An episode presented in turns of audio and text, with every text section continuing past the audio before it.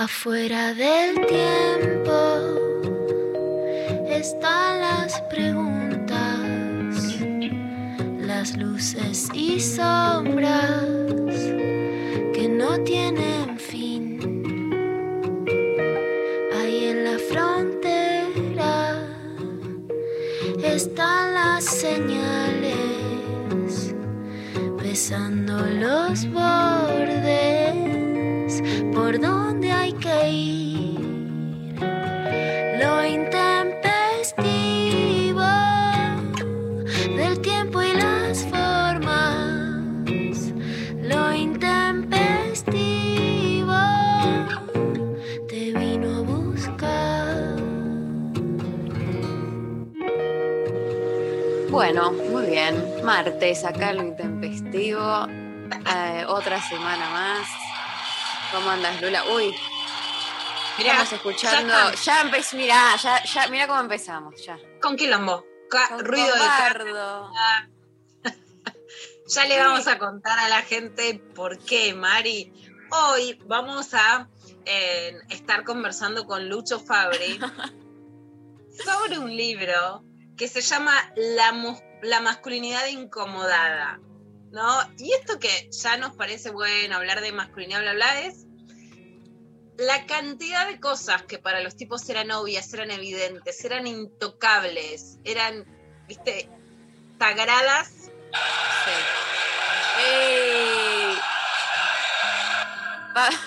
Pablo, que nos entra por el de, por el de coordinación, por la compu que estás usando ahí, no sé por qué. Es la venganza de lo que les hemos hecho. Y de repente se las cuestionamos todas. ¿Viste? Los padres en la mesa, bueno, escúchame, vos serví la mesa, vos quédate acá, al hermano y a la hermana, pero ¿por qué? Bueno, mira, vos podés salir hasta la noche, tu hermana se queda acá, pero ¿por qué? Vos podés hablar de esto, pero no podés hablar del otro, pero ¿por qué? Mira, vos sos mi novia, a ver, fíjate cómo te vestí, pará, pero ¿por qué? O sea, hemos cuestionado todo. Es muy difícil, digamos, sentirse muy orgullosas de procesos históricos que no han terminado y que además tienen una palabra clave que está en el libro, que es la venganza, que es el backlash, que es la palabra clave que usamos y escribo realmente hace más de 15 años, que el backlash, ¿qué es? Cuando se empiezan a denunciar abusos sexuales sistemáticamente, esto se nombra en Estados Unidos, pero de hace muchos años, no ahora, no Michu, no ni una... Esto no es de ahora, de 2000 ahora. Es en los 80, después de ese avance entre la justicia, viene lo que se llama el backlash, que es la invención del SAP, del síndrome de alienación parental, es tu mamá la que en la cabeza, pueden ver, por supuesto, el documental de Woody Allen que ahora lo cuenta, pero en la Argentina hemos contado muchos abusos y de repente también se nos vino el backlash. Vino el backlash contra las psicólogas del hospital de niños que escuchaban a los pibes y decían, fueron abusados, les empezaron a hacer juicio, les sacaron los departamentos, Alicia Gandulia, por ejemplo, una psicóloga, pionera, que se han mancado juicios contra sus propias viviendas. Cristina Vila, la que ya falleció lamentablemente, y le hice entrevistas a las que mandaron a matones a sicarios venezolanos a trompearla en su casa por hacer peritajes de niños abusados. A las periodistas que cubríamos estos temas y nos han mandado amenazas, cartas, documentos, amenazas con echarnos porque en todos los diarios y la radio donde trabajamos tenían algún amigo poderoso. Bueno, todo eso se llama claramente el backlash. Y el backlash es también la reacción social, el enojo, los tipos enojados con los derechos, la impunidad, no diría los derechos, la impunidad y los privilegios que fueron perdiendo y los cuestionamientos que tienen. No se puede hacer humor, no se puede hacer un chiste, no se puede decir nada. Ahora, no se puede agachar más, porque si no violás, no agachás. No le puede decir nada lindo a una mina, ¿viste? Como son, no le puede decir nada, que ya al toque te la ponen. Ahora qué quieren, el parto, que están inventando. Mi mamá también tenía hijos, no se quejaba tanto, ahora no sé qué necesitan. Pero si yo tengo hermana, tengo a mi mamá, la requiero. Yo respeto mucho a las mujeres, pero mujer era la de antes. Mujer, con todas las letras.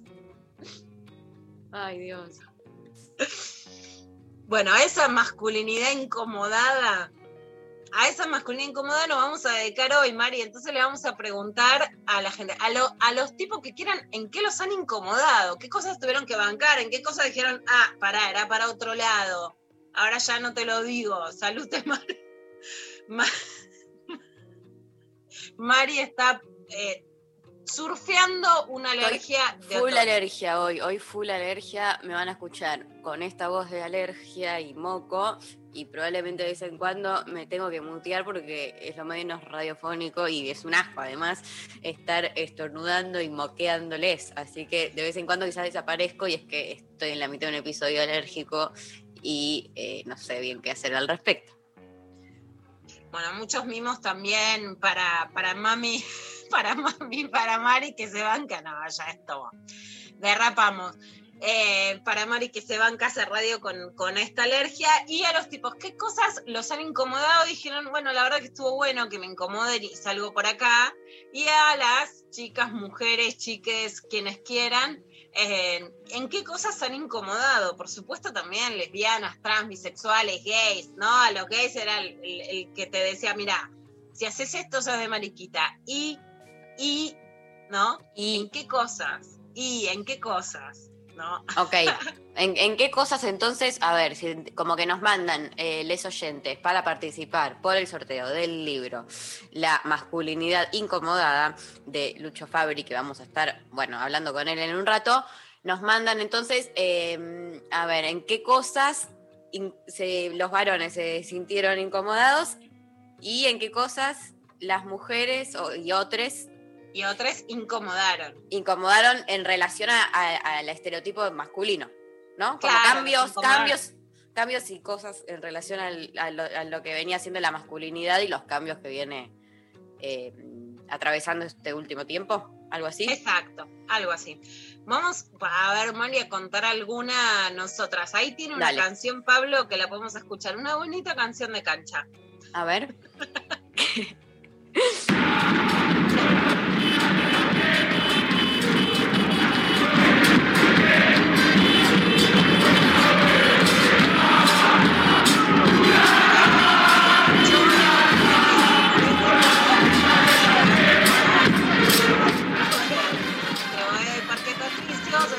Sos la putita de Parque Patricios. Yo te voy a contar, tengo mi alma de San Lorenzo, mi abuelo fue fundador de San Lorenzo, amo a San Lorenzo, por supuesto. San Lorenzo es el primer club que contrata una jugadora de fútbol profesionalmente, que es Maca Sánchez. O sea, ahí podemos decir, a ver, de la putita a poner la plata para que haya fútbol profesional.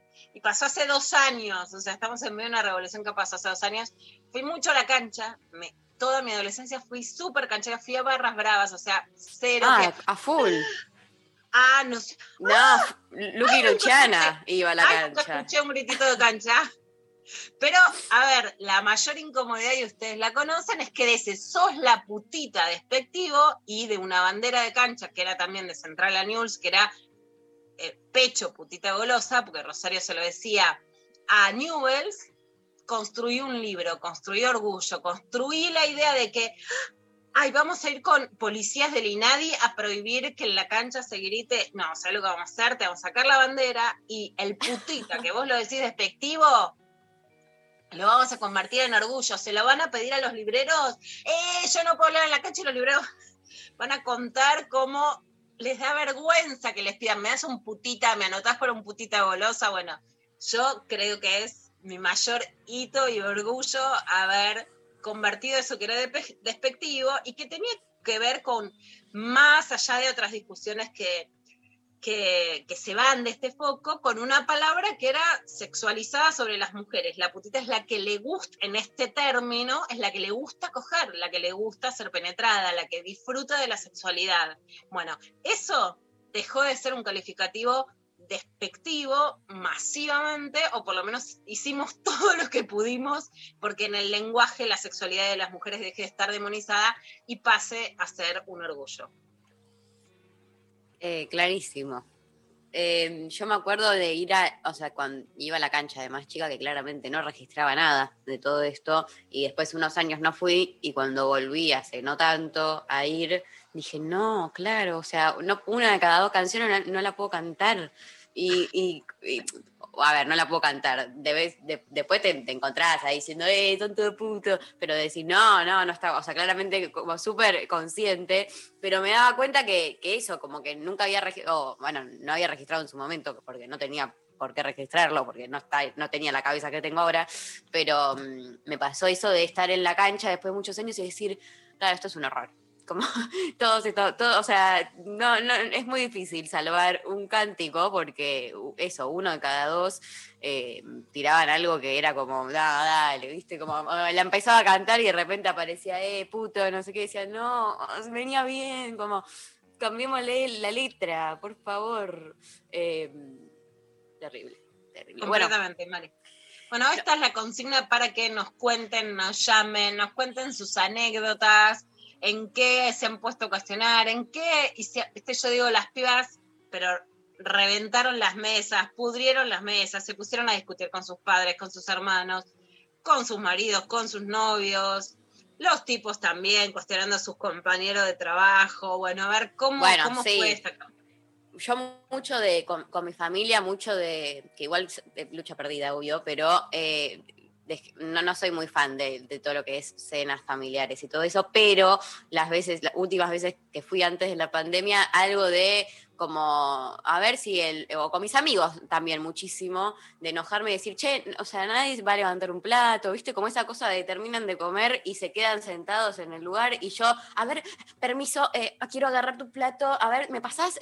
No sé qué, como con mis amigas también, sobre todo, más que con la familia, voy a poner el ejemplo de mis amigas porque es más fácil, nos hemos encontrado en situaciones así de mirarnos y decir, hijos de puta, o sea, por lo menos pasame el plato, si no lo vas a levantar, ayúdame a sacártelo, ¿viste? Como algo de, aunque sea, mover un poco el brazo, porque yo estoy tratando de sacarte los restos de comida y del plato, que vos no estamos haciendo nada, y estoy tratando de pasar con cuidado, y digo, no, escuchame una cosa, me levantan los platos, y bueno, lucha casi ganada. Es muchísimo.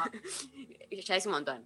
Bueno, eso y muchos ejemplos más que ustedes nos van a mandar al 11 39 39 88 88, 11 39 39 88 88. Nos mandan sus audios también contándonos, nos mandan a través de @lointempestivo en redes sociales y participan entonces por el libro La masculinidad incomodada, y vamos a escuchar el primer tema del día de la fecha, Rutas Argentinas por Spinetta y los Socios del Desierto.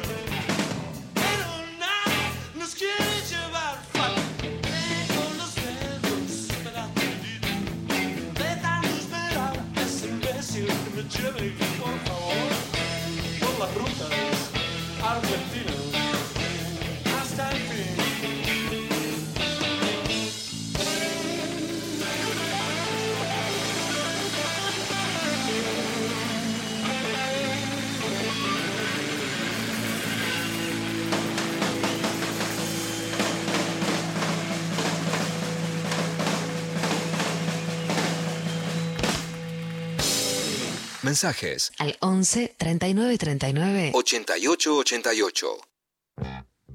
Bueno, vamos a leer algunos de los mensajes que están llegando. Les recordamos que pueden responder la consigna mandándonos su mensaje a través del 11 39 39 88 88 o a través de @lointempestivo.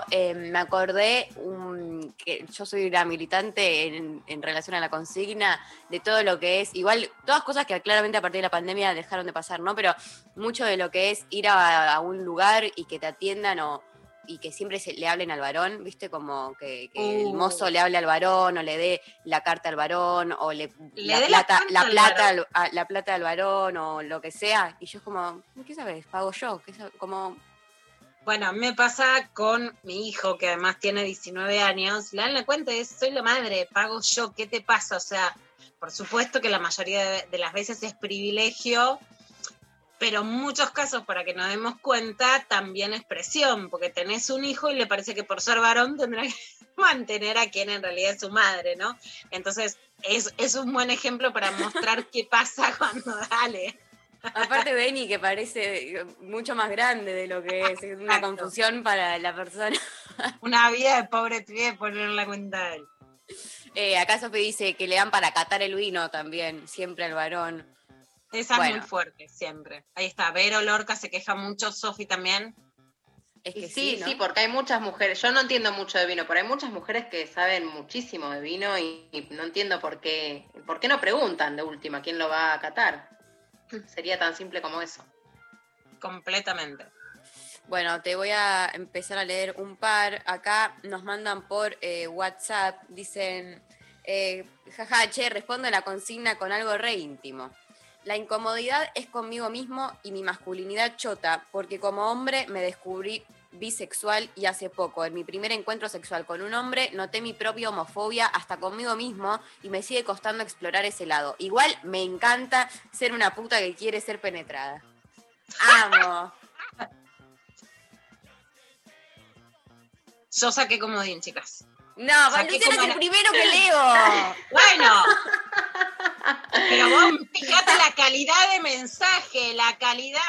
Me encanta ser una puta que quiere ser penetrada. Te dice un varón que está empezando su bisexualidad. ¿Vos te parece que yo no le voy a regalar un libro? Un libro que se llama La masculinidad incomodada, aparte, ¿no? ¿A vos te parece? ¿Me tirás? ¿Me subís hacia el techo? Es por ahí. Porque es que incomodarte te va a dar placer, te va a gustar, te va a permitir liberarte zonas que no sabías. No es pobre, varones sometidos, ahora están todos incómodos y pasándola mal. No. Bueno, no hay más sorteo, chicos. Le seguimos leyendo mensajes, pero se terminó acá. Bueno. Entra a la final, va directo a la final. Va directo a la final, está bien. Derecho a la final. Voy a ver si conseguimos 2 libros. Vamos a ver. Ah, bueno, mirá la escultora. 12:50 aviso. Voy a ver. Bueno, bueno. Podemos hacer a lo mejor una versión digital. Podemos, claro, algo. Podemos inventar algo. Bueno, es para comodín, pero de última juega muy en primera. Muy grueso este mensaje. Espectacular. Bueno, te leo uno que llegó por Instagram, otro relato. Dice: hola chicas, el otro día fuimos con mi pareja a comprar, hija de 4 meses en el cochecito. Llegamos a la dietética, mi pareja le dice: buen día, ¿cómo está? Y el señor vendedor respondió: no tan bien acompañado como vos. Risa machirula del señor vendedor y los dos tipos que esperaban para comprar. A lo que dije que yo ni mi hija éramos el adorno de nadie. Me di media vuelta y me fui. Mi pareja se quedó unos minutos esperando para comprar y también se fue. Se acercó a mí y me dijo que tenía razón y me pidió disculpas por no haberse ido conmigo en el momento que nos trataron como adornos. Quiero decir que tengo un compañero de vida que aprender a diario a la par mía, que aprende a diario a la par mía de construirse. Las amo. Bueno. Aguante. Abrazo total. Cochecito. Y usaban a la nena para tirarle a la madre. Los perros. Tremendo. Nos llega por WhatsApp: estoy prendida a fuego con este comienzo de programa, las amo, aguanten los feminismos y el fútbol, el domingo jugamos 4 partidos de fútbol con las pibas, llegamos a la final, tremendo todo lo que se generó, adentro y afuera de la cancha, los chongos, las familias, niñes, en el pueblo de Chosmalal, norte neuquino. ¡Ay, qué lindo! Qué lindo. Además, 4 partidos de fútbol. No, quiero saber un poco, a mí hay un periodista, no sé si decirlo o no, bueno, lo voy a decir. Venga, no dudo nada, no sé si decir, muy intruso es lo tuyo, Luciana. Intrigante, un periodista del Destape, rubio, conductor. Pablo lo va a sacar muy fácilmente. Ya, sacadísimo, ¿no? Sacadísimo, a ver, Pablo, que lo diga. Por conductor de radio, el Destape, ¿a vos te gusta, Pablo? Rubio. Sí, Ari Lijalad. Bueno, Ari me dice, juega, por supuesto, la esposa compañerísima de Ari. Dice, me encanta verla salir vestida para jugar al fútbol. Con shortcitos, con todo el equipete. Me copa. O sea, me gusta ver ahí cómo erotiza eso del deporte.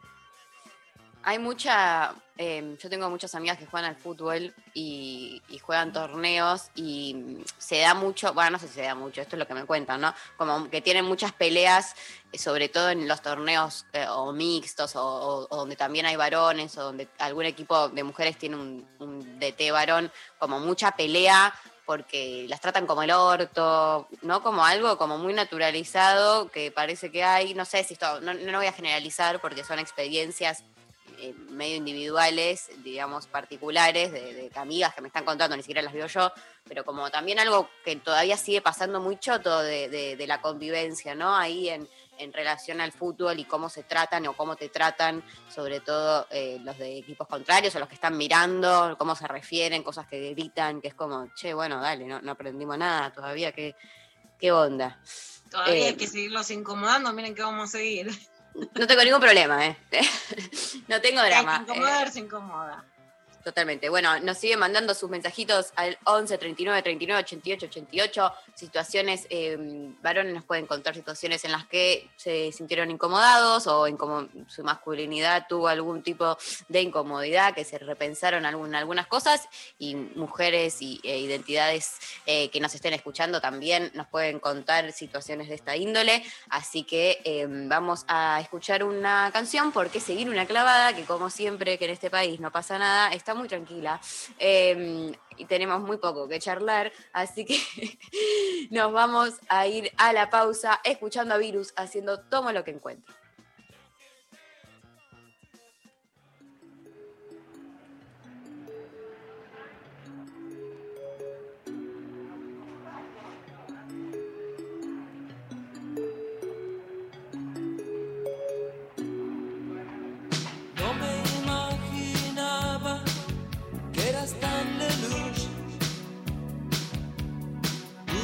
En el vidrio dejó marcado el rush.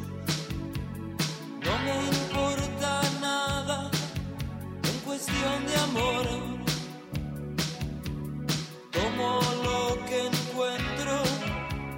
me siento algo mejor. El avión ya despertó.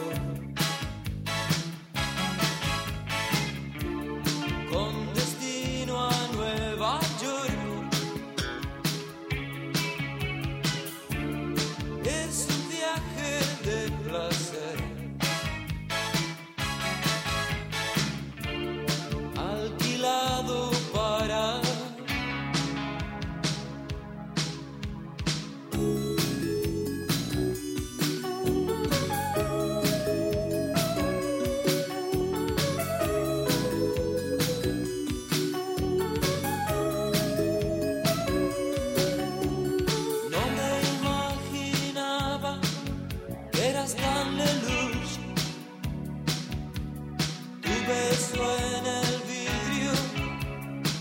marcado el cruz. No me importa nada en cuestión de amor. Tomo lo que encuentro, me siento algo mejor. El avión ya despertó.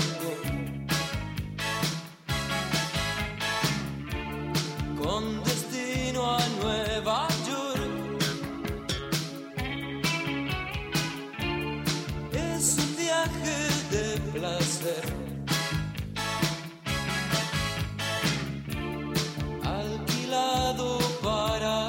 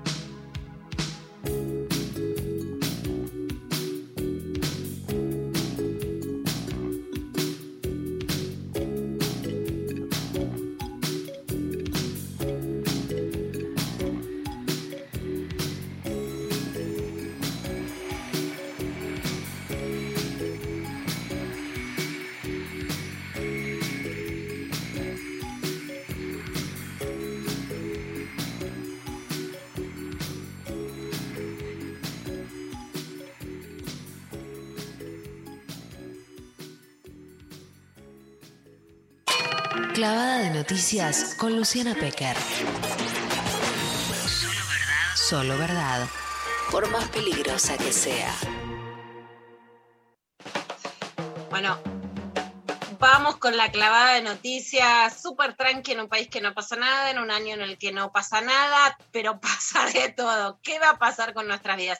Ayer se esperaban anuncios presidenciales, no se dieron, se están estudiando. Por supuesto hay un impacto sanitario, hay un impacto político con ya la división muy fuerte entre Rodríguez Larreta y el gobierno, que es central para llevar a cabo medidas, porque además asusan un clima desestabilizador que hay que tener cuidado hasta dónde se llega y hasta dónde no. En ese clima, el ministro de Salud de la provincia de Buenos Aires, claramente el sector que más restricciones pide y que más brega porque el sistema sanitario no colapse, Daniel Gollán, pidió un cierre estricto por 15 días. Estamos en una situación crítica y que necesitamos, es una medida drástica, una medida de 15 días, por lo menos 15 días, que creemos que serían suficientes, de seguir con un cierre muy fuerte de la restricción de las personas y por lo tanto del virus. ¿Usted recomienda, en caso de ir a un aislamiento estricto, también suspender, por ejemplo, el fútbol profesional?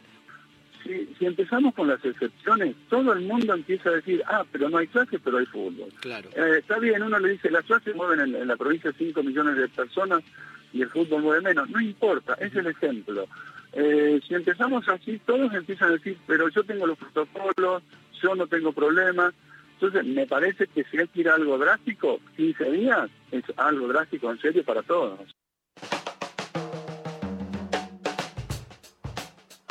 Bueno, algo drástico en serio para todos es lo que está pidiendo Gollán por 15 días para bajar los indicadores sanitarios. Recordemos también que sí, más allá de que están llegando vacunas, ayer llegaron 300.000 vacunas de China, de la Sinopharm, sí. Pero además, cuanto más cerca estemos de la posible producción en junio de las vacunas nacionales, son tiempos que se acortan más cerca de una solución que realmente puede ser, por supuesto, mucho, pero mucho más efectiva.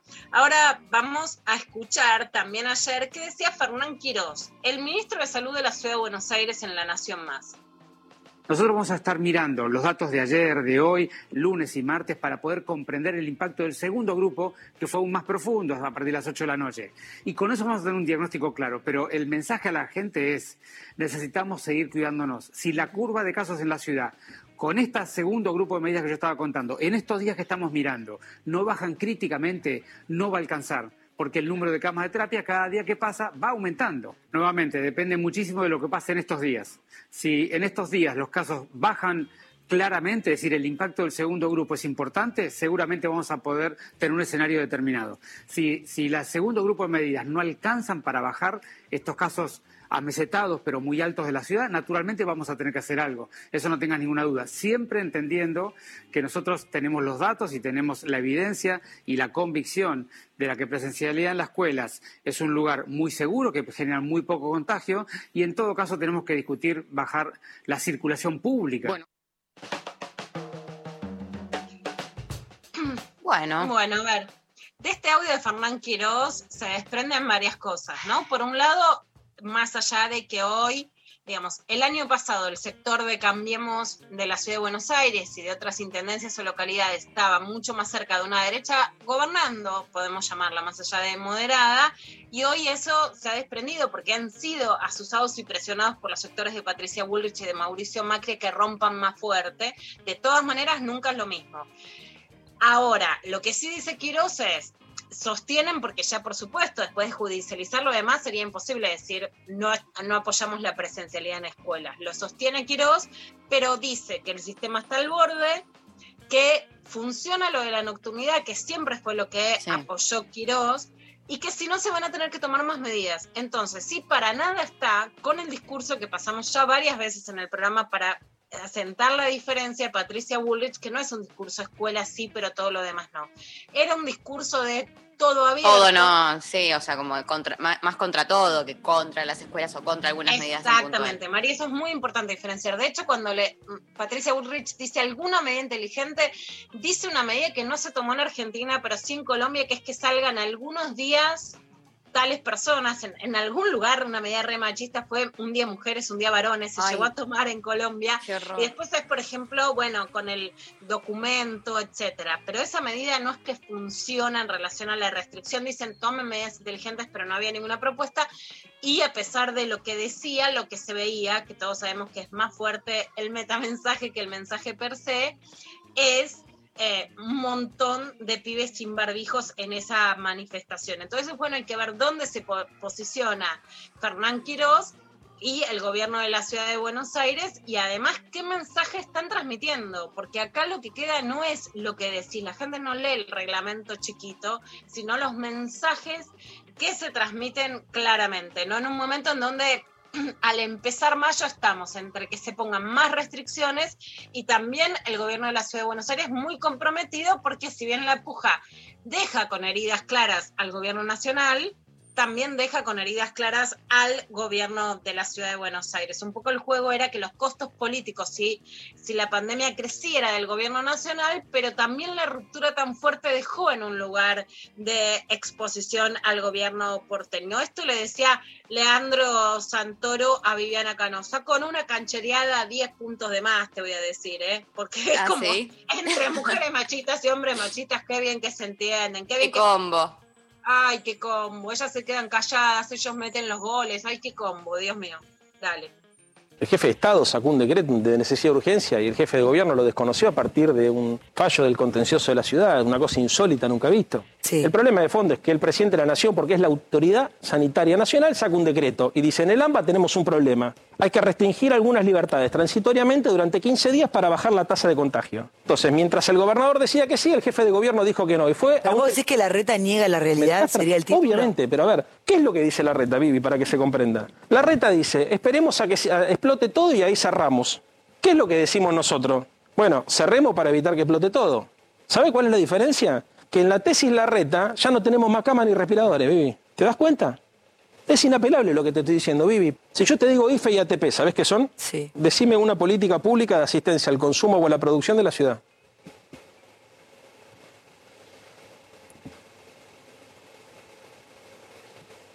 Cortémosla acá porque no... No, pero a mí no me da mucha pena, de verdad. No hay. Juro que yo siempre... Se lo voy a decir a la gente. Trato de... Sí. Cuando vos hacés los silencios, me dejás hacer un gol a mí. Totalmente. Y me dejás hacer un gol y le decís a tu audiencia, Santoro tiene razón. Pero es que aparte me gusta dejar hacer goles porque... de información. Bueno, vamos a empezar. Mucha data, Por un lado, a ver, la teoría del gobierno es que no estalle todo. No estalle todo es, ya hay 60.000 muertos en la Argentina, ya estalló todo. Al principio de la pandemia tuvimos la oportunidad de ser un país con términos relativamente bajos de muertos por la pandemia, por una cuarentena muy estricta, por un consenso social que había empezado de esa manera. Eso está fracasado. La Argentina tiene un número altísimo de muertes y altísimo de contagios hoy en la Argentina. No tenemos los peores números de América Latina, pero por supuesto que tenemos números muy malos. O sea, ya nos estalló. No es que hay... no es que todavía estamos bien como al principio de la pandemia.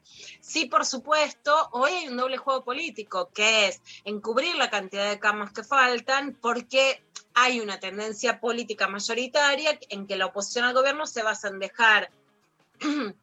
dejar libre la economía y en dejar libre las escuelas, y esa teoría se da en la pera con la posibilidad de evitar más muertes, ¿no? Claramente. En eso, por supuesto, Leandro Santoro dice palabras que son ciertas en relación a la especulación del sistema sanitario. En relación al jueguito, bueno, Leandro Santoro es precandidato no nombrado a disputar la jefatura de gobierno de la Ciudad de Buenos Aires. Es un muy buen orador con un nivel de machirulaje muy importante. Viviana Canosa, que ha dicho barbaridades, se queda calladita y él le mete goles. Es un juego mediático que el progresismo le encanta, que es Vivi le dijo por lo menos 5 veces, digamos. Vayan a buscar más discursos machirulos en el progresismo y no van a encontrar. Bueno. Clarísimo. Ahora seguimos con... La verdadera, más allá de que estemos lejos de poder lograrlo y que en el mientras tanto vamos a ver cómo conseguimos vacunas, hoy también en Futurock Cecilia Nicolini anunció que van a seguir las negociaciones con Pfizer, ya sabemos que está por ver si en Rusia se aprueba o no las pruebas de la vacuna argentina, fue galardonada y aceptada en la Academia de Ciencias de Estados Unidos, nuestro mayor valor, que es la científica Andrea Gamarnik, la entrevisto hace muchísimos años, siento así orgullo absoluto por ella, bueno, pero el carozo, el corazón de la disputa es que se liberen las patentes y dar esa discusión por esta pandemia y por las que puedan venir. Esto dicen desde el Centro de Estudios Legales y Sociales, el CELS, Camila Barreto Maya, coordinadora del equipo de internaciones del CELS sobre el tema de las patentes. El CELS se ha sumado a la campaña por la liberación de las patentes de las vacunas. Entendemos que hay una desigualdad brutal en la distribución de vacunas a nivel global. Los números son todos muy claros. Entonces, mientras que los países más ricos tienen varias veces el número de su población en cantidad de dosis y ya están vacunando a personas jóvenes y que no son población de riesgo ni personal esencial, en países menos desarrollados, medios o más pobres, hay, por ejemplo, personal de salud sin vacunas, trabajando sin vacunas y personas en situación de riesgo todavía no vacunadas, ¿no?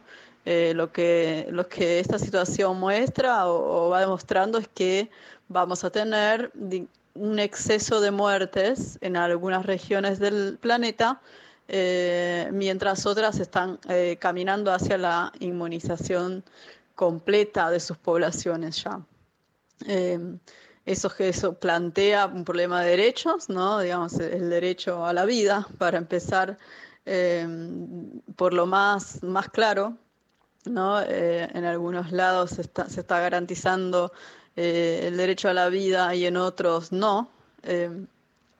Y también tiene impacto sobre la posibilidad, bueno, el derecho a la salud, obviamente, y la posibilidad de retomar nuestras dinámicas sociales y económicas, ¿no? La pandemia está generando en América Latina un aumento muy marcado de la desigualdad, de la pobreza, está provocando problemas sociales como el hambre, el aumento de la población en situación de calle.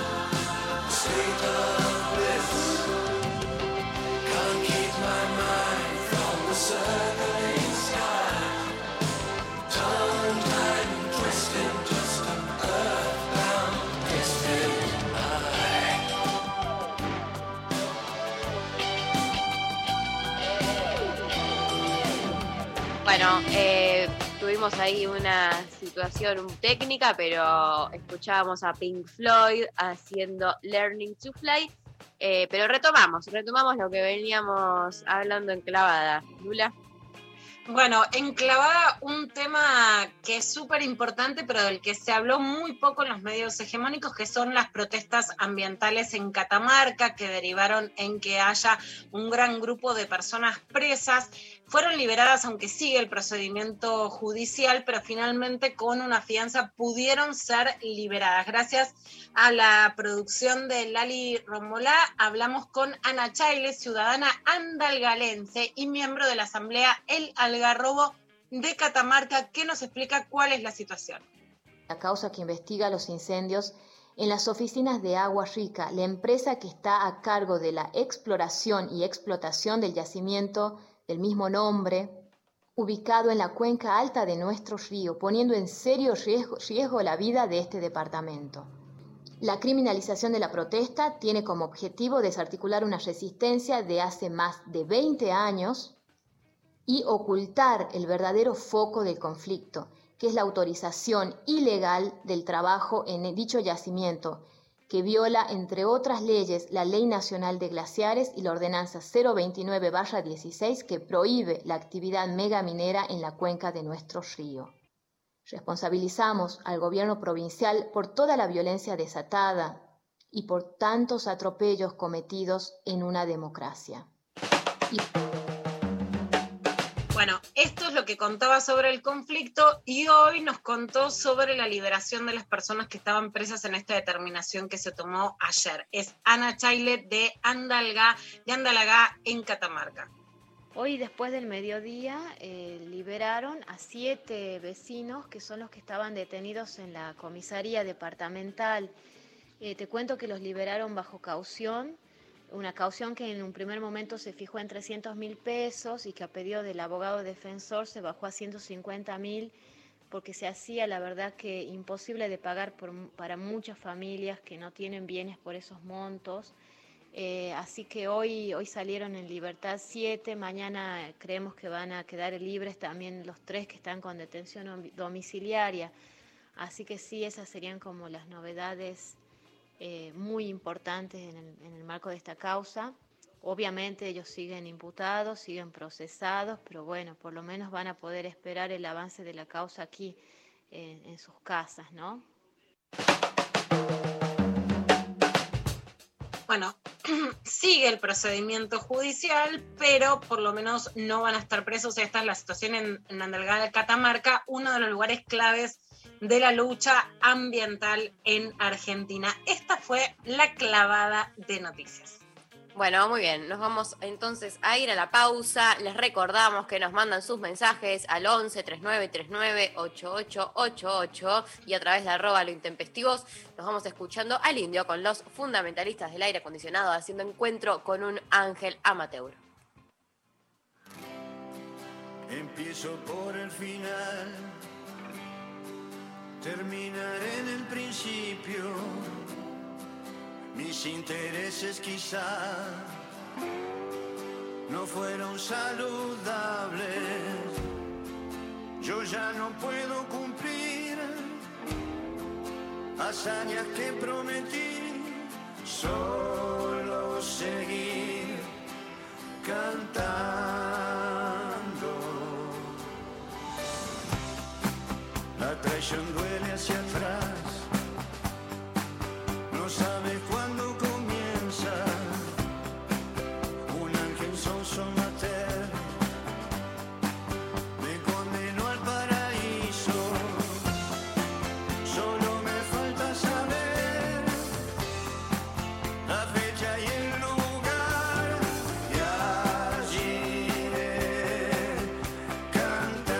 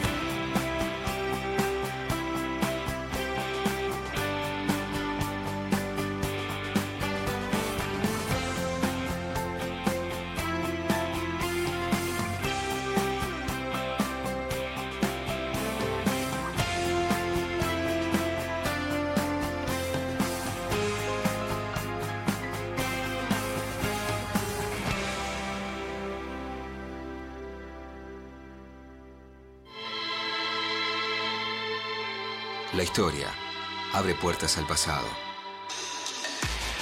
La ciencia abre puertas hacia el futuro.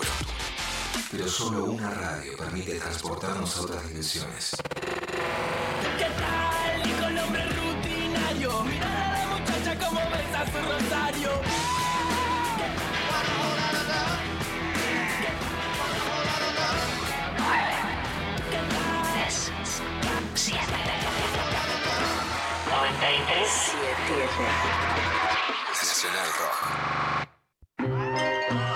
Los martes a las 20, la hora líquida. Gillespie se sumerge en entrevistas acuosas para coleccionar. La hora líquida, martes de 20 a 21 por 93.7. Nacional Rock. Hace la tuya. Mensajes al 11 39 39 88 88. Bueno, vamos a leer mensajes que estuvieron llegando. Por ejemplo, nos llega: hola a todas. Siempre había querido usar falda, aún siendo hombre, porque me resulta muy cómodo y además me encantó. Pero cuando lo hice recibí de todo por otros colegas, burlas, chiflidos, enojo y hasta un par de caricias en las piernas. Tremendo. Todo lo que... eso te pasa por ponerte pollerita. Ah, claro. Yo soy de las que hice yo hice una de la primera nota sobre metrosexuales en la Argentina, en la revista 23, y por supuesto hice un montón de notas sobre los varones que querían usar pollera. Es loco también, porque cuando pensábamos como en deconstruir varones, creíamos que se iba a requedar. No quedó la pollera. Hay a quienes no les gusta. Yo, por ejemplo, soy re pollera y vestido, así que a mí me encanta. Bueno, muy tendrían bien que recuperar la pollerita. Sí. ¿Vos, Beni, estás a favor de la pollera? Vení. ¿Pollera en los hombres, sí o no? Yo soy full calzas. Él es full calzas. Él tenía 11 años, me decía, ¿pero por qué los varones no podemos usar calzas? Bueno, y hoy usa todas las calzas de no lineal, así las que yo en un juego, la bici, todo es un innovador. Cuando vas a ir al lugar de machismo dicen, pero vos dónde sacás esa ropa, esa calza ajustadita, ¿viste? Me las piden en handball las calzas, así directamente. Hoy hermoso. Tiene busito rosa, o sea, todo es, lo que es innovación es el asuntito calza. Me encanta. Bueno, te leo otro mensaje que llega por Instagram, muy interesante. Tobo dice: como varón facho me re jodía que resalten mi machismo. Cuando dejé de ser facho, entendí que eso me ayudaría a corregir mis actitudes de mierda y me ayudó a ser la persona que soy ahora. O sea, un macho reconstruido. Claro, un como facho, que un facho no es más macho facho que dice que cuando se lo marcaban le caía como el ojete, pero que también le ayudó también a salirse de esa estructura. Es no todo está perdido. No todo esperanza. Está perdido. Me gusta. Sí, a mí también me dio esperanza. Me distancié, llega por WhatsApp. Me distancié de todos mis amigos varones, ya que cuando yo decidí cuestionar las masculinidades, ellos me tildaron de maricón. Me hicieron un favor, porque lo soy, y con orgullo, aunque ni mi familia ni el barrio entero lo acepte, y no es fácil ser pute en una villa. Comodín. Che, hoy hay una pelea de comodines muy fuerte, pero además de comodín me hizo llorar porque la verdad es que nada, me gana de ir, de correr, de abrazarlos y de ponerme a correr a los que se corren. En una reunión con La Garganta Poderosa, que quiero mucho, que hicimos muchos talleres y que hay, bueno, muchos pibes de La Garganta a los que quiero mucho. Mi gran ahijadito periodístico es Gaby Chávez de La Garganta, pero hicimos talleres con ellos y algunos de los integrantes nos han contado y me han contado todo lo que le pasaba por ser puto en una villa, y la verdad que es indescriptible. Cuando se cree que estas son cosas de la clase media, son mentira. Cuando se cree que estas son cosas que solo nos afectan a las mujeres, son mentira. Y es eso, que te hagan un favor, ser maricón con orgullo, bancarla, pero también abrazarnos, porque todas esas heridas que se llevan quienes se salen de la hegemonía son heridas igualmente que quedan. Así que un abrazo. Te abrazamos un montón. Otro mensaje que llega por WhatsApp dice: hola, como feminidad travesti puedo asegurar el cortocircuito que ocurre en la cabeza de los varones cis y heterosexuales cuando les gusta una traba. Nos relegan a consumirnos en la clandestinidad y a negarnos la planificación de una vida afectiva por fuera de esta. Las, entre comillas, nuevas masculinidades nos consumen, aceptan su deseo, pero siguen sin planificar sus vidas con nosotras. Nombren un varón progre que presente como pareja públicamente a una traba. Ninguno. Siguen sosteniendo arquetipos de parejas cis y heterosexuales.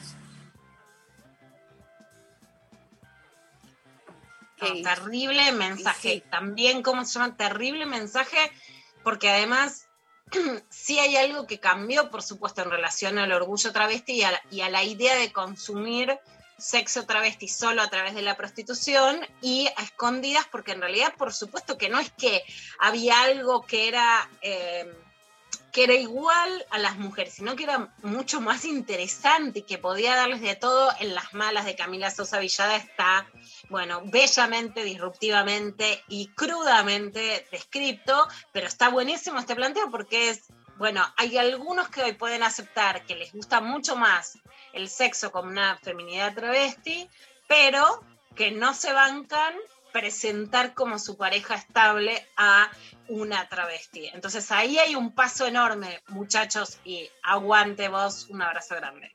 Abrazo enorme. Otro mensaje que llega por WhatsApp dice: hola, yo soy algo de modé. Siempre abrí y cerré la puerta del auto y después subo yo. En la vereda camino siempre del lado de la calle, no sé, creo que me expongo. Más allá de esto, mi esposa ultra feminista no tiene quejas de mí en estos temas, sí en otros, nos manda. Me gusta el final, que en estos no, pero en otros sí. Como... no tiene quejas, viste, como, bueno, no se han quejado de mí, como el libro de quejas que dice. me gusta también igual, no sé, como que yo quizás tuve una época de más chica que era...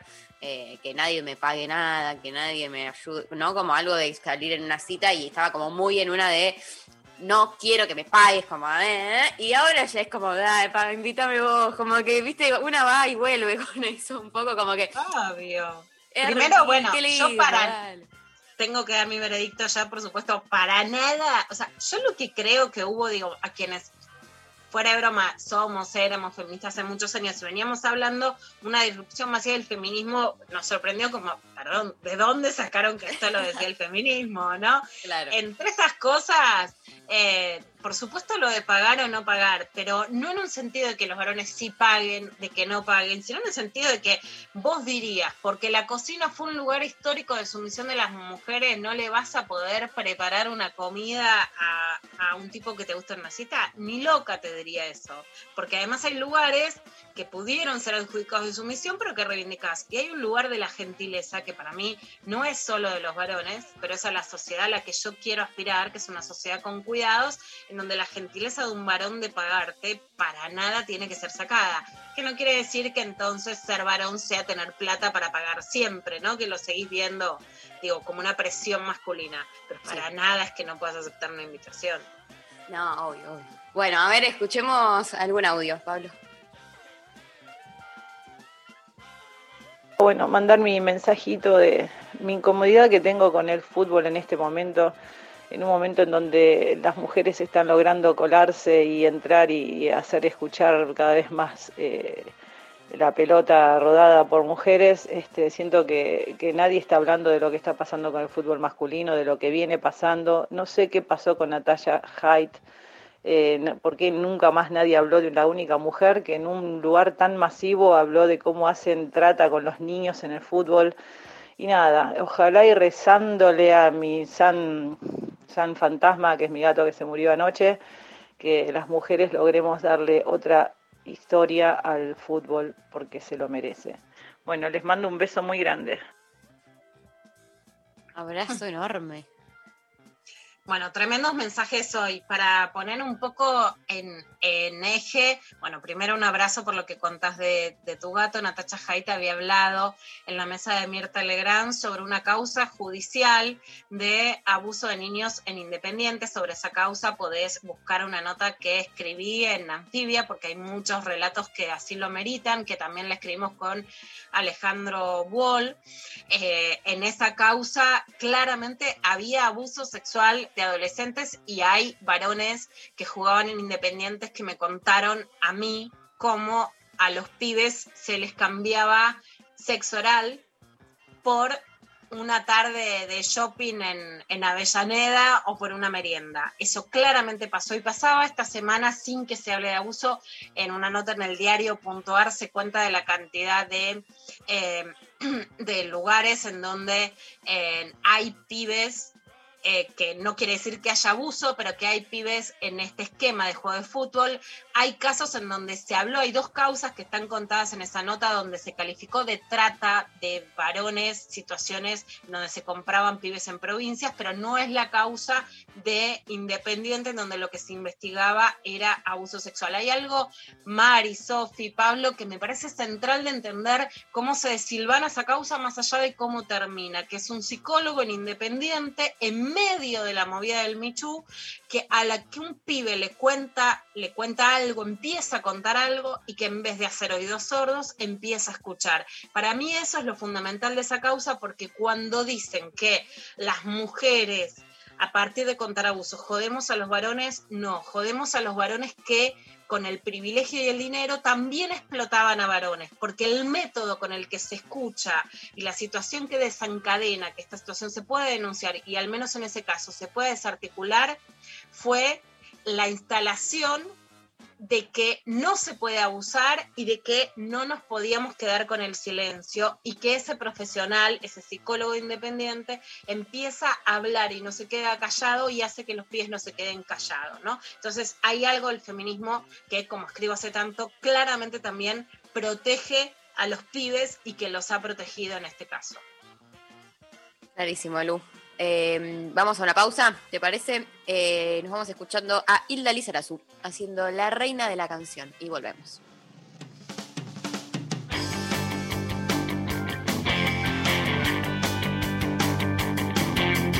Pasa todos los días bailando sola en su habitación. Sueña que la descubren para que baile en televisión. Viste todo su cuerpo con gran esmero y preocupación. Usa botas de cuero y como lo extraño.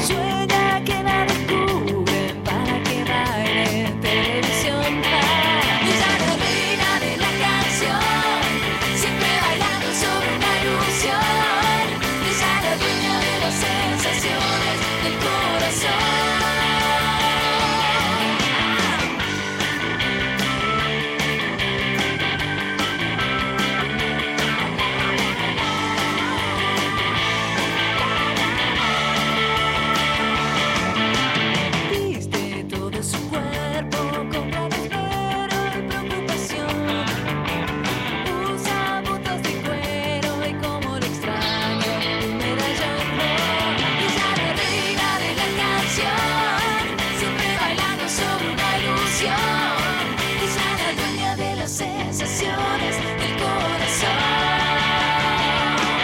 Ella es la reina de la canción, siempre bailando sobre una ilusión. Ella no duerme de las sensaciones, ella no duerme de las sensaciones, ella no duerme de las sensaciones del corazón.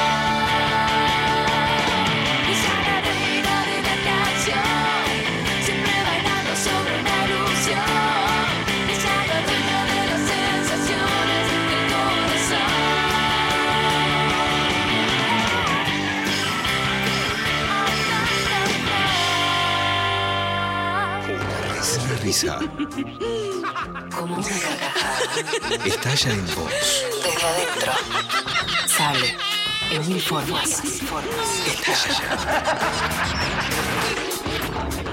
Sos. Eres mucho más que vos. Que dos. Y reír. No te pueden atrapar riendo.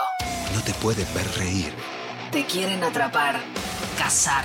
Decidís saltar la pared. Radio. Escuchá. 9, 3, 7. 93.7. Nacional Rock.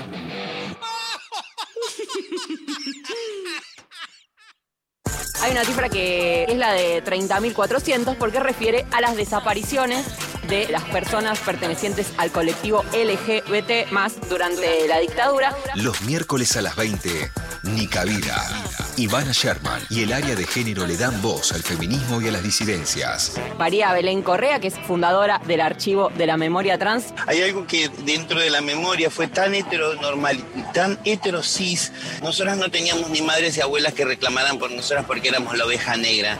Y tampoco tenemos una descendencia porque tampoco hemos tenido hijos. Pero la iglesia fue la que más se puso en contra de que salieran estos 400 legajos. Nica Vida. Miércoles de 20 a 21 por 93.7 Nacional Rock. Hace la tuya. 93.7. Mandanos tu WhatsApp 11 39 39 88 88. Los viernes a las 20. La Cotorral. De la mano de Susy Shock, voces trabas, voces disidentes, copan el aire. La Cotorral. Viernes, de 20 a 21, por 93.7. Nacional Rock. Hace la tuya. Hace la tuya. Mensajes de audio. Al 11 39 39 88 88.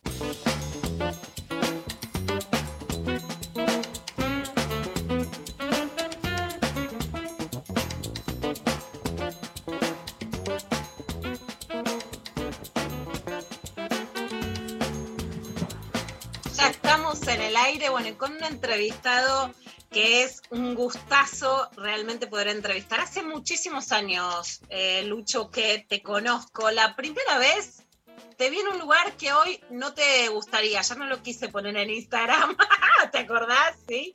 O sea, ¿en dónde lo vi? En un encuentro de mujeres cuando los varones fieles se acercaban. Hoy no estarías en ese espacio seguro que por decisión propia, pero te conocí en un encuentro de mujeres que fue hace, mira, no me acuerdo si fue el de Tucumán, digamos, hace, pero muchísimo, el de Tucumán, ahí en la calle, que me presentó Marta Rosenberg. Y bueno, ahora, de hecho, te voy a preguntar por qué de acercarte a esos espacios. La idea fue generar espacios propios para la masculinidad, pero quiere decir los años de calle, de construcción y de 1.000.000 de entrevistas a las que te he consultado. La verdad que es un gusto que se generó ahora un libro que me parece que resume mucho de lo que está pasando. Los libros tienen eso, que hay construimos mucho, decimos mucho, pero es etéreo. Yo amo los libros porque hay algo de, es esto, ¿no? Todo lo que caminamos, lo que decimos y hablamos se puede condensar en un libro que está acá. Se llama La masculinidad incomodada. El compilador y autor es Lucho Fabri. El prefacio es de Mara Viveros Vigoya. El posfacio es de José Olavarría. Hay un montón de autores, un montón de los que también venimos trabajando y hablando hace mucho.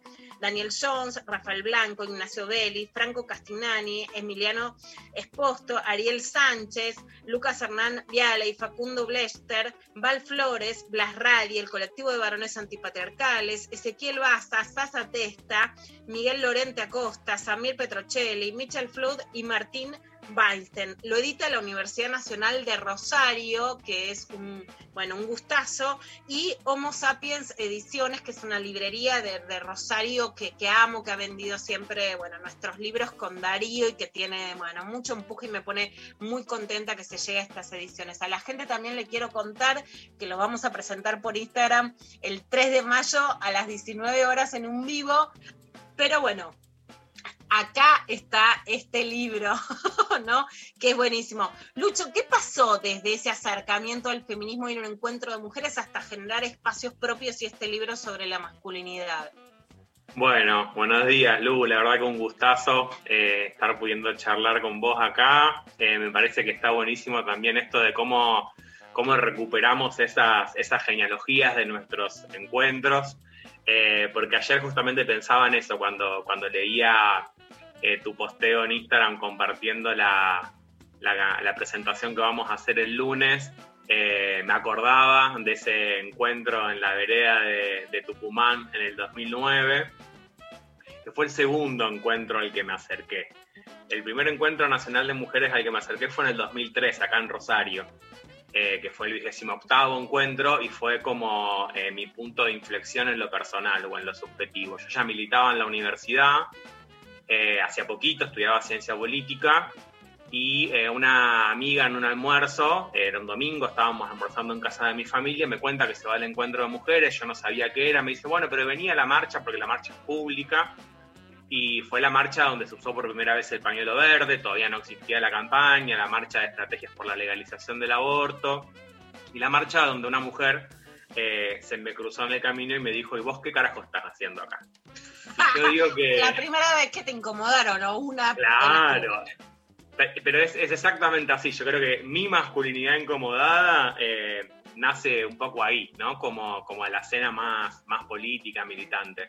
Por supuesto que hay un montón de incomodidades que me acompañan desde muy temprana edad, sobre todo por ser un varón no heterosexual y por encontrarme muchas veces en una posición media fronteriza respecto a esa masculinidad, que por algunos fue reconocida, por otros devaluada, por otros violentada. Y toda esa historia de politización la pude hacer a partir de entrar en contacto con los feminismos y con los lentes que nos ofrecen para revisarnos, ¿no? En lo personal, en lo subjetivo, en lo relacional. Y en el 2009 yo ya estaba viviendo en la ciudad de La Plata y acabábamos de armar el primer colectivo de varones antipatriarcales en nuestro país. Y yo me subí al colectivo del espacio de mujeres del Frente de Ariel Chantillán, que eran las compañeras con las que compartíamos el Centro Social Olga Vázquez en La Plata, que era como el espacio físico de encuentro del colectivo de varones. Un poco con la intención de llevar unos volantitos que habíamos hecho, unas maripositas con Cristian Prieto, que era el otro compañero con el que habíamos impulsado el colectivo, porque decíamos, es un encuentro de mujeres, es un encuentro donde van una diversidad de identidades feminizadas, no tenemos que ir como varones, pero las compañeras son las que nos van a ayudar a expandir la voz, a contar en todo el país que están surgiendo un colectivo de varones antipatriarcales en esta ciudad, y que puede surgir en otras. Y efectivamente fue así, ¿no? Nos encontramos con vos, surgió esa nota en las 12, pero también surgieron otra serie de redes que permitieron en los años subsiguientes armar el colectivo de varones antipatriarcales en Capital, que hoy escribe a 10 años de su fundación en este libro, el de Mendoza, el de San Luis, el de Córdoba, los primeros encuentros nacionales de colectivos de varones y después los encuentros latinoamericanos de varones antipatriarcales. Digo, mucha de esa historia surge a partir de haber ido a ese encuentro y haber empezado a generar, digamos, esas alianzas con las compañeras feministas que nos ayudaron y nos empujaron primero a conformarnos como colectivo y después a encontrar a otros varones en otras partes del país y de la región. Lucho, te pido que hagamos como un lazo entre el libro, que les recordamos que es La masculinidad incomodada, y algunos de los mensajes que recibimos hoy, porque la verdad es que muchos fueron muy conmovedores. Uno de esos mensajes remite a lo que más se recuerda, que es la denuncia de Natacha Jaitt, pero sobre los abusos en Independiente. Yo escribí e investigué sobre esos abusos, está la nota y la vamos a postear en revista Anfibia, pero básicamente ahí lo que dije es algo que escribí muchas veces, que mi feminismo y el feminismo que propugnamos es por los pibes, y en muchos casos es por varones que han sido abusados. En ese caso yo escuché como por pagarles una merienda en un shopping de Avellaneda, a mí me lo contaron, tenían que hacer sexo oral. Y hay un lugar común que dice que el feminismo vino a arruinar a los varones. Sin embargo, la voz de los feminismos, especialmente en el tema de abuso sexual, ayudó a muchos varones a salir o a poder contar sus propios abusos. ¿Cómo se puede contar esto públicamente para que los varones puedan entender que a través de ollas que hemos destapado con el feminismo pueden defenderse de varones más poderosos, pero que no vienen a atacarlos a ellos, sino en muchos casos a defenderse de los propios abusos que sufrieron? Me parece clave, digamos, poder recuperarlo en ese sentido y de hecho, cuando me acordaba de esta escena del 2003, lo que pensaba y lo que muchas veces intento compartir con otros varones, y a veces cuesta como poder transmitir toda esa potencia, es que el feminismo también nos salva a nosotros, ¿no? Y nos salva literal, ¿no? Nos ofrece un salvavidas, digamos, para poder salir de toda la mierda en la que nos hunden esos mandatos patriarcales, esas violencias, que muchas veces no tenemos los recursos ni simbólicos ni relacionales para salir de eso, ¿no? Porque por supuesto que las compañeras en general la pasan peor, ¿no? Que hay toda una serie de violencias sistemáticas muy crueles y cotidianas, digamos, contra las mujeres, contra las feminidades, contra las disidencias, pero en alguna medida también se encuentran, ¿no? Se encuentran, se sostienen, se hablan, se organizan y salen. Por supuesto que es costoso, que es dificultoso, pero salen, digamos, juntas. Y los varones no tenemos esos recursos, ¿no? Nos juntamos entre nosotros a hacer muchas cosas, pero no a hablar de lo que nos duele, de nuestras heridas, de lo que nos lastimaron. No tenemos a veces los recursos ni siquiera para reconocer para nosotros mismos esos dolores y esas historias.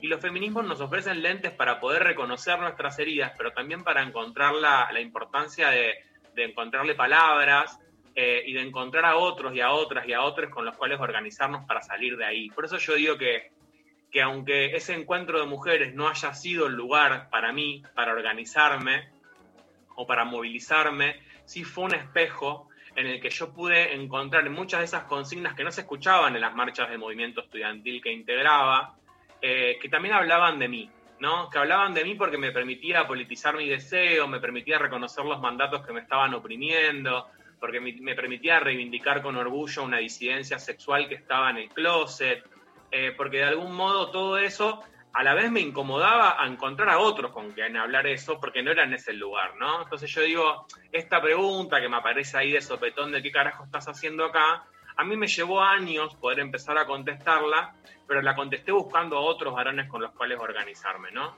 Me parece que poder reconocer que el patriarcado también nos violenta, que nos abusan, que nos vulneran, digamos, que de mínima nos hacen menos libres y menos autónomos, es poder abrazar a los feminismos para entender que también son una herramienta, no solo para ser más justos con nuestras compañeras, sino también para ser más justos con nosotros mismos.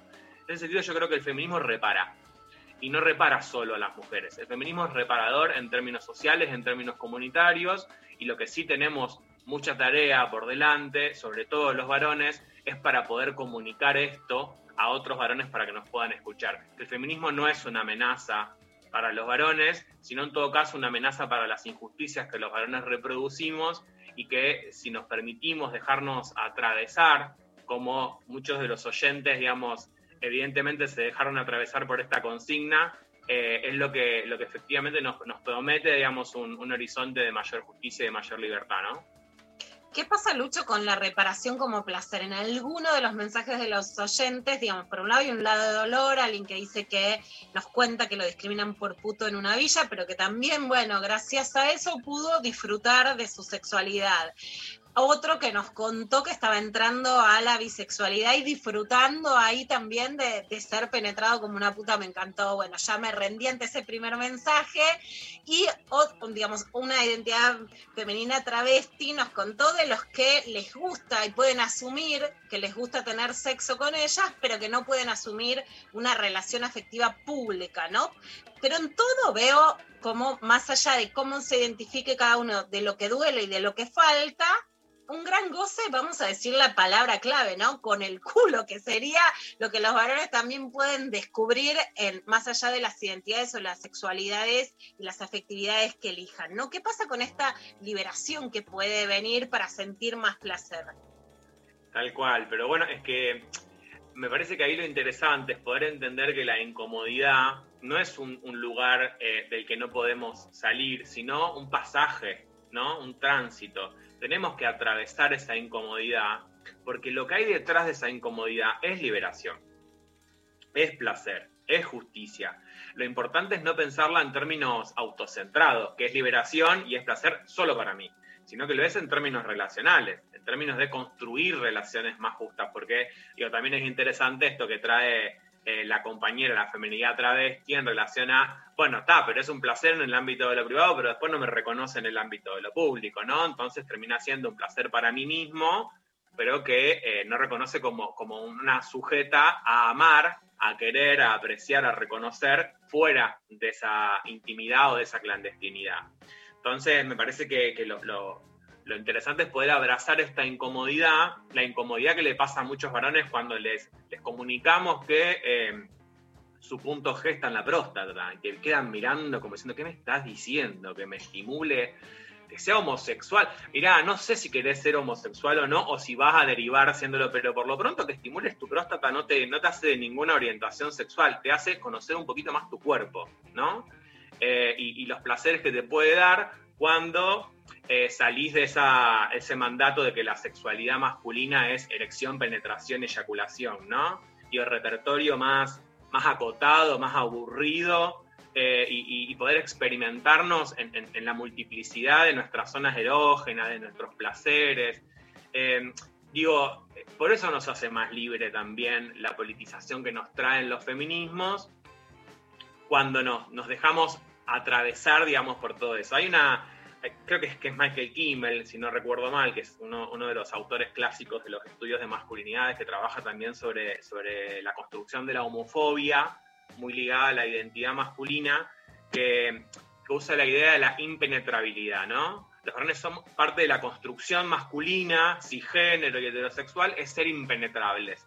Pero el ser impenetrables no solo tiene que ver con la literalidad de la penetración anal, sino con no dejarnos atravesar por nada, ¿no?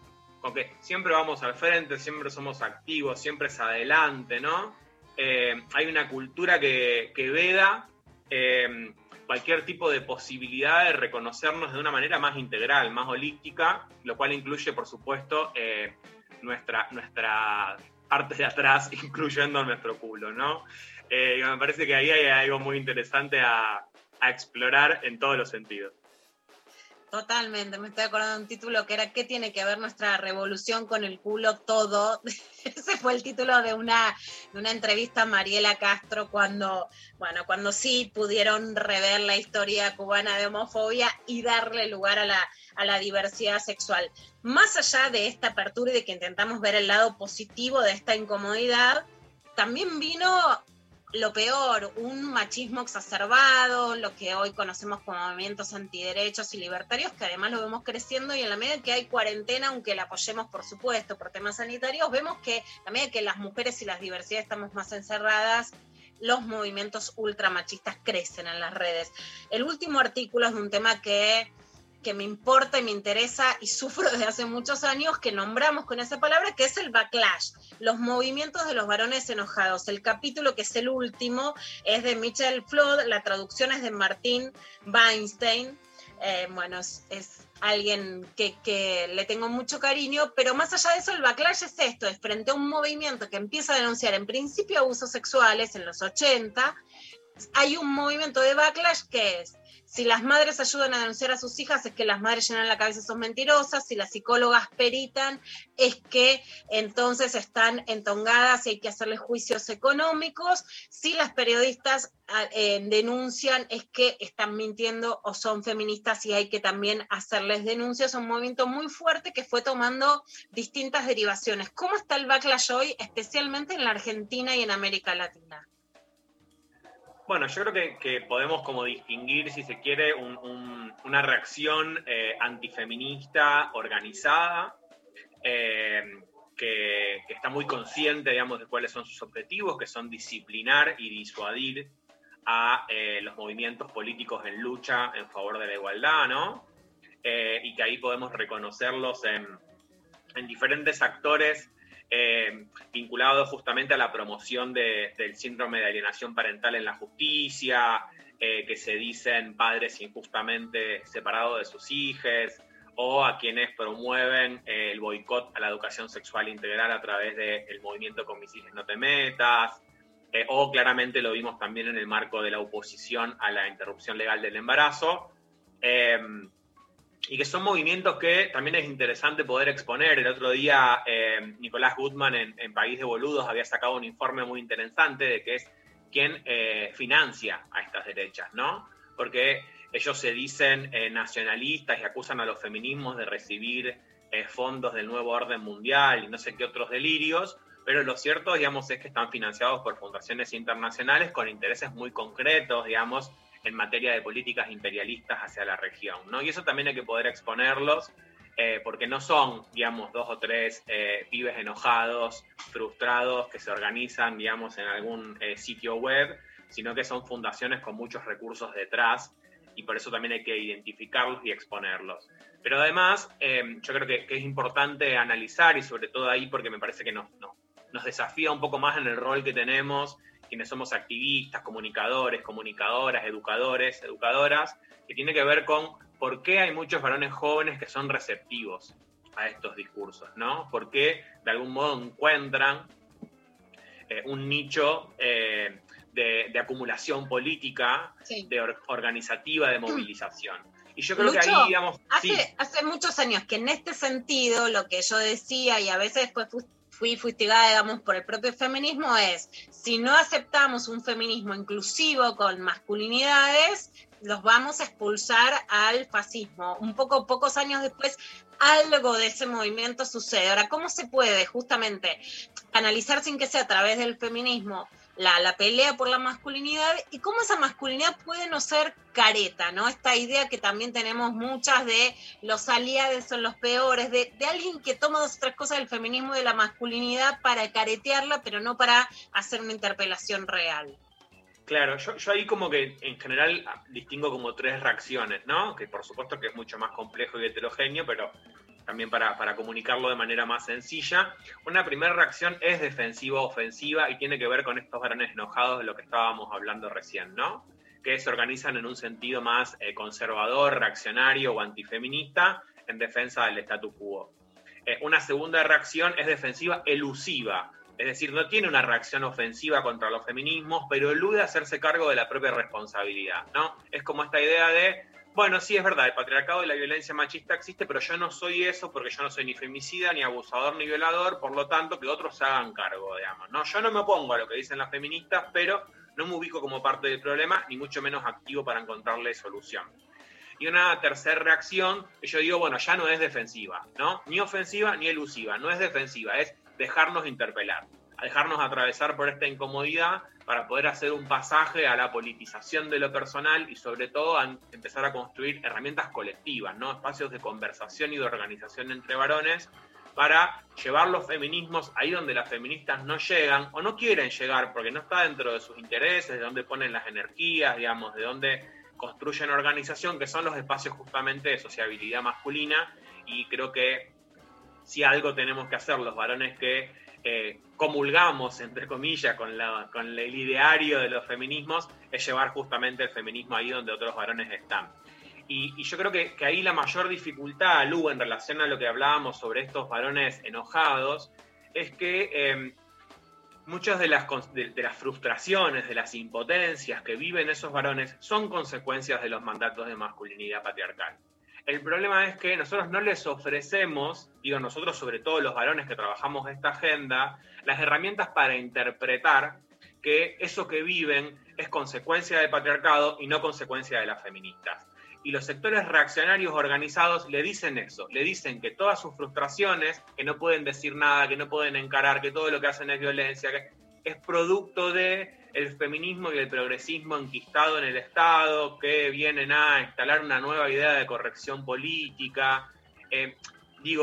Esa idea que supone hoy para muchos de estos varones que ser rebeldes es oponerse a los feminismos, ¿no? Claramente de historia hay muy poco, digamos, ahí en términos de conocimiento, pero también para ser más autocríticos y no solo poner, digamos, la responsabilidad de su lado, también estamos haciendo poco para incomodarnos nosotros, activistas en estos temas, y hablarles a ellos.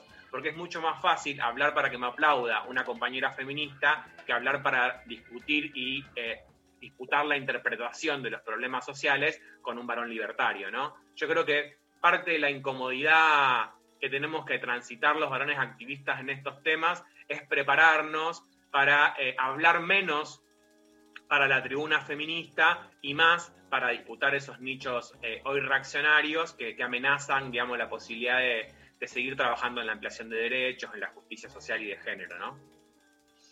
Totalmente, Lucho, creo que es el gran desafío, disputar poder y no solamente quedarnos así en una élite, en un gueto, en tu propio timeline. Bueno, este libro es una gran herramienta para liberarse, para disfrutar en el punto P, como vos decías, en el punto M, para poder también analizar e intercambiar, para ver diferentes puntas y, por supuesto, para prepararse eso, para una disputa pública con los sectores neofascistas que hoy están ganando terreno. El libro se llama La masculinidad incomodada, es de la Universidad de Rosario, editora, y de Homo Sapiens, editora. El compilador es Luciano Fabri, Lucho Fabri, y además vamos a estar el 3 de mayo, ahora a las 19 horas haciendo un Instagram en vivo para quienes quieran seguir con el tema y poder hacer más preguntas. Te agradezco muchísimo, Lucho. Muchísimas gracias a vos, Lu, y bueno, nos vemos el lunes por Instagram. Un abrazo a todos y gracias por el espacio. Lucho, muchísimas gracias. Nos vamos a la pausa escuchando a Zoe Gotuso, haciendo Cuarto Creciente, y volvemos para la última parte de lo intempestivo del día de hoy.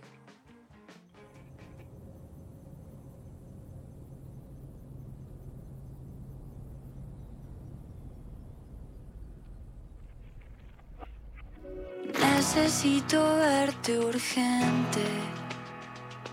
Nada es como estar con vos. Sola en mi cuarto creciente. Siempre estás para las dos. Me encantaría ver la luna con vos, pero vos seguís pensando en la teca. Quiero que cantes otra vez tu tango. Esta es tu nueva canción de amor.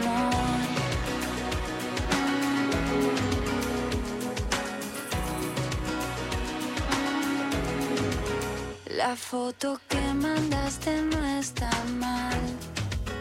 Es divertido estar fuera de foco. Al mediodía te ves tan genial que todo el resto me parece poco. Me encantaría ver la luna con vos, pero vos seguís pensando en la teca. Quiero que cantes otra vez tu tango. Esta es tu nueva canción.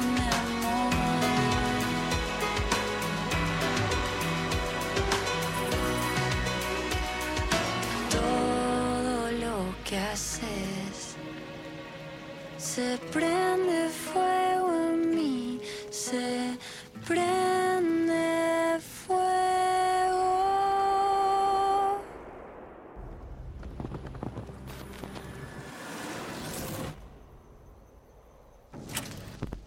Me encantaría ver la luna con vos, seguís pensando en la teca. Quiero que cantes otra vez tu tango. Esta es tu nueva canción. Me encantaría ver la luna con vos, pero vos seguís pensando en la teca. Quiero que cantes otra vez tu tango.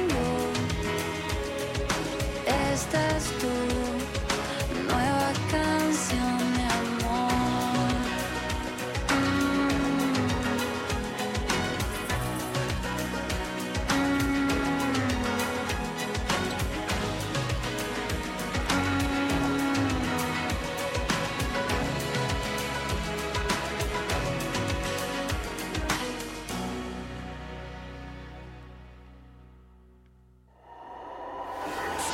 El asfalto se te mete por la piel.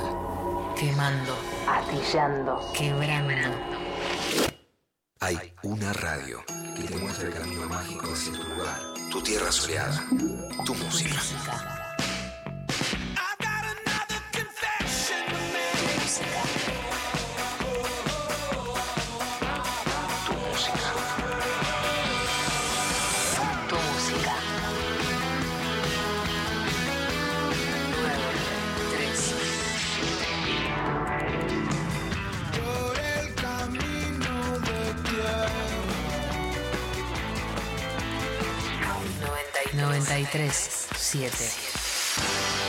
Nacional Rock.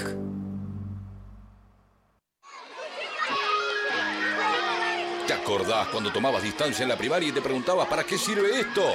¿Viste? Sí, ahora lo tenés que poner en práctica. Leer, escribir y tomar distancia. Lo importante de haber ido a la primaria resultó eso. 93.7 Nacional Rock. Hacé la tuya. Hacé la tuya, pero no hagas cualquiera. La mesa está servida. Hola, ¿qué tal? Divertirse a la tarde está asegurado. Hola, ¿qué tal? Lunes a viernes de 13 a 16 con Calu Bonfante y Nati Carulias. ¿Qué tal? ¿Qué tal? Hola, ¿qué tal? Hola. Hola, ¿qué tal? Hola. Hola, ¿qué tal? Por 93.7 Nacional Rock. Hacé la tuya. 93.7. Seguinos en Facebook, Nacional Rock 93.7. Mensajes de audio al 11 39 39 88 88. Bueno, muy bien. Últimos minutos del programa de hoy. Vamos a escuchar algunos de los mensajes que nos mandaron. A ver, Pablo, pásame un audio. Hola, Intempes. Situaciones machistas que me han incomodado son 1,500,000. Pero creo que la peor de todas y la que más miedo me generó fue cerca de mi casa, en un barrio, o sea, mucha gente te pregunta el nombre de las calles, plena siesta, creo que eran 2, 3 de la tarde, iba caminando, un hombre para en su auto y dice, discúlpame, yo pensando que me va a preguntar el nombre de una calle, abrió la puerta y se estaba masturbando y me dijo, ¿me la querés chupar? Ay, y encima no había nadie en la calle. Qué miedo que me dio, qué miedo. Di vuelta y salí corriendo hasta mi casa. Más que incomodidad, fue miedo. Hola. Por supuesto, nada, situaciones que por supuesto ahí pasan. La incomodidad son directamente violencias, eso es claramente violencia sexual. No todas tenemos que denunciar, podemos denunciar. Sí creo que se han generado lazos sociales que hacen que las mujeres estemos un poco más protegidas que antes y sepamos además que eso no es natural y que además las huellas que nos deja, el miedo, salir acompañadas, querer salir menos, querer divertirnos menos, querer hacer menos deporte, querer estudiar menos, etcétera, son huellas que tienen que ver con ese abuso sexual en el espacio público por parte de los varones. Por supuesto, además, nuestro abrazo desde acá por las experiencias que tuviste y que muchas otras tuvieron que vivir. Escuchamos otro audio, a ver. Hola, Intempestivas, ¿cómo andan? El feminismo a mí me empezó a incomodar, empezó incomodándome por el lado del lenguaje. No entendía por qué feminismo, si es lo mismo que el machismo, hasta que me mostraron que es una lucha contra un poder establecido, entonces hay que combatir. Y después con el lenguaje inclusivo, yo trabajo en una escuela y al incomodarme lo empecé a usar para dirigirme hacia mis estudiantes y vi cómo ellos reaccionaban con rechazo, un rechazo que seguramente se me vio reflejado a mí. Entonces dije, bueno, vamos por ahí a liberar eso. Me encanta. Bueno, importante. Me encanta eso, incomodar a la vez para sumar, por eso molesta tanto, porque incomoda, porque te saca del lugar habitual. Ahora también, digo, me parece que con la pandemia podemos entender, a ver, nos incomoda la pandemia, si nos incomoda el tapabocas, sí, y lo usamos. Entonces, ¿por qué no usar herramientas que nos incomodan, pero que son justamente para que todos finalmente podamos estar más cómodos con lo que somos y con lo que queremos?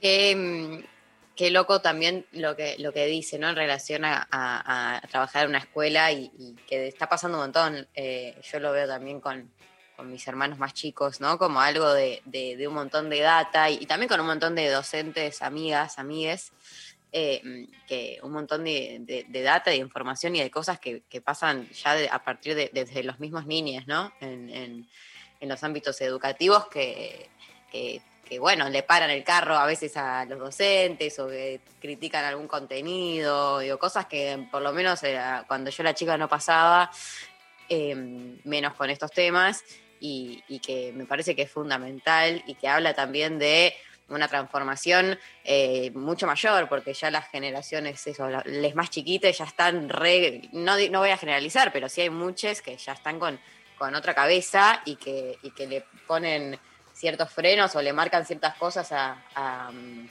sus maestres, y eso me parece importantísimo. Completamente, ¿no? Mari. Bueno, a ver si hay algún otro mensajito. La verdad que el día hoy de mensajes muy, pero muy emocionantes. Te leo un par que estuvieron llegando por Instagram. Acá nos cuentan, por ejemplo, que Romy dice que todo el tiempo en su trabajo, si alguna mujer insulta, saltan a decirle que eso no es de señorita. Bueno, pero ¿sabes qué? Mirá, ¿sabes qué? No me hagas empezar.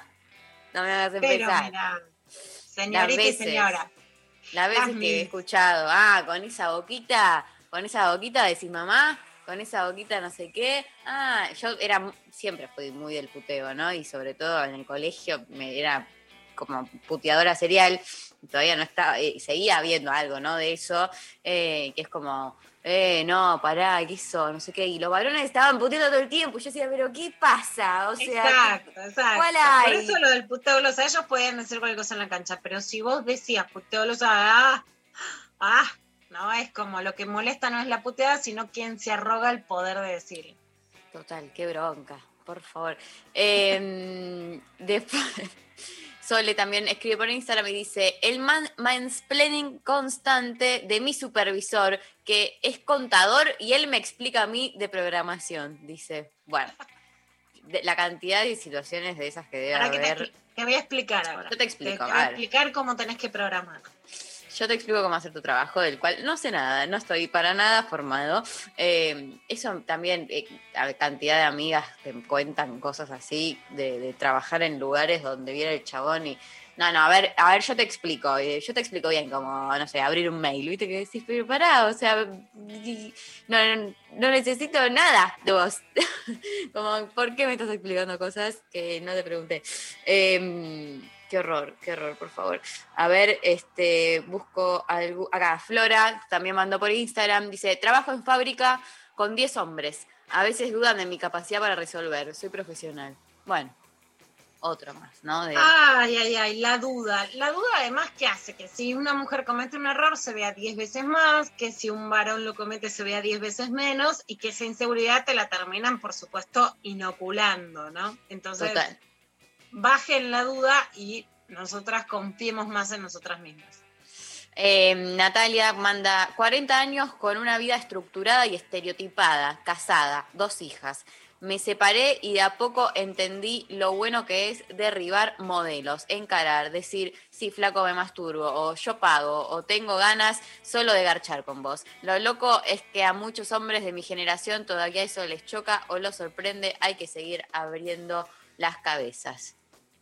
Bueno, increíble. Yo creo que esto que dice... Re. A ver, la teoría P, que era imputada golosa en Sextiambre, vamos a decirlo así, es que los varones se han abierto en temas que les convenían o que han podido aceptar y que no pueden bancar esto, el deseo. Bueno, yo me masturbo, yo puedo pagar, yo puedo... Pero especialmente el deseo que eso conlleva, el deseo muy arriba que eso conlleva, yo quiero garchar y nada más, ¿no? Y que hay algo de ese desfasaje que en donde más se cobra ese precio, no es que no se cobre en otros ámbitos como el laboral, pero en donde agarra así, acá te tengo acorralada, porque esto es 1 a 1, acá no hay Ministerio de Trabajo, acá no hay sindicatos, acá no hay otro empleador, acá es vos y yo... es en la intimidad sexual y amorosa, y que cuesta mucho bancar no solo la libertad de las mujeres, la autonomía, la independencia, sino el deseo. Pero ahí vamos, ahí vamos. A ver, sí, pero qué difícil. Y se bancan también sus propios deseos, que lo que más me gusta de este programa es que aparecieron muchos deseos de varones liberados, y eso me encanta, me siento re feliz. Total, total. Alentamos a eso constantemente y siempre, así que gracias a todos por compartirnos sus experiencias y contarnos sus vivencias. Bueno, estamos para cerrar, me parece. Me parece. Mañana es miércoles, tengo entendido, primero y principal que es miércoles, si eso está bien, sobre eso, bueno, vamos a tener otro gran programa con un montón de información. Me muero con lo que acabo de leer. ¿Está chequeado esto? Me siento Santino con Ventura. ¿Está chequeado esto? Chequeadísimo. Chequeadísimo. Ay, me puse colorada, me voy a poner a llorar. Bueno, no les voy a decir porque no, somos intrusas. Decilo. Leo que Sofía Cornell pone en el chat que va a estar Adamoski, que aguante, lo queremos un montón y va a tener cosas muy interesantes para decir como siempre. Pero además, Leo que dice, y Paulina Cocina. ¿Cómo? Y Paulina Cocina. Como Paulina si Cocina va a estar acá. Un agregado. Yo a la noche cuando digo, ¿cómo? ¿Qué pongo primero? ¿Cómo te hago un tuco? Todo el tiempo. Paulina Cocina no vive con vos en mi casa, vive conmigo, es parte de mí. Paulina, te amo. Y sacó un libro que es como mi ideal de vida, lo que quiero hacer, que es como cuando cocinas, dejas cosas preparadas para después. Decime qué quiero hacer en la vida y quiero hacer eso. Es como el objetivo a llegar, ¿entendés? No lo puedo creer. ¿Ustedes qué dicen? ¿Sortearemos un libro o no sortearemos un libro? Sí, por favor. Sorteamos un libro de Paulina Cocina. Sí. ¡Vamos!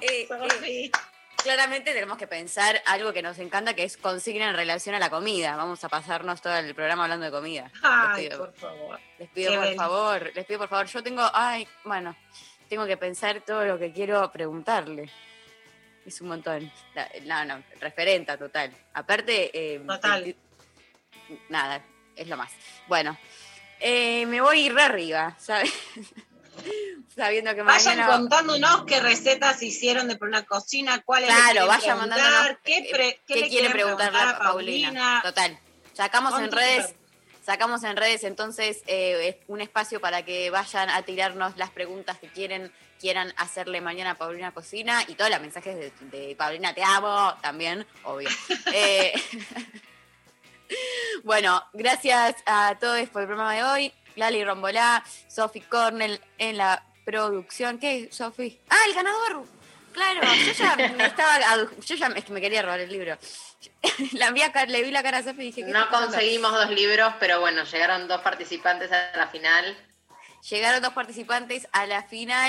ganador es el que nos mandó el primer mensaje, porque bueno, tiene ahí una mística que Lula ya lo había visualizado, que nos contó, bueno, que estaba empezando a vivir su bisexualidad y que le encanta ser penetrada. Te mandamos un abrazo y beso enorme y además el libro, porque sos el ganador. Que disfrutes mucho todo. disfruta muchísimo todo. La producción se contacta con vos, entonces gracias Sofi Cornell, Lali, Pablo allá en el estudio, operaron el Chino y Maxi, un beso para ellos también. Lula, entonces nos reencontramos mañana para hablar de mañana. A todo. Bueno, gracias. Full cuarentena, lentejear y a preparar comida para cuando esto termine poder invitar gente al parque. Total, a llenar el freezer.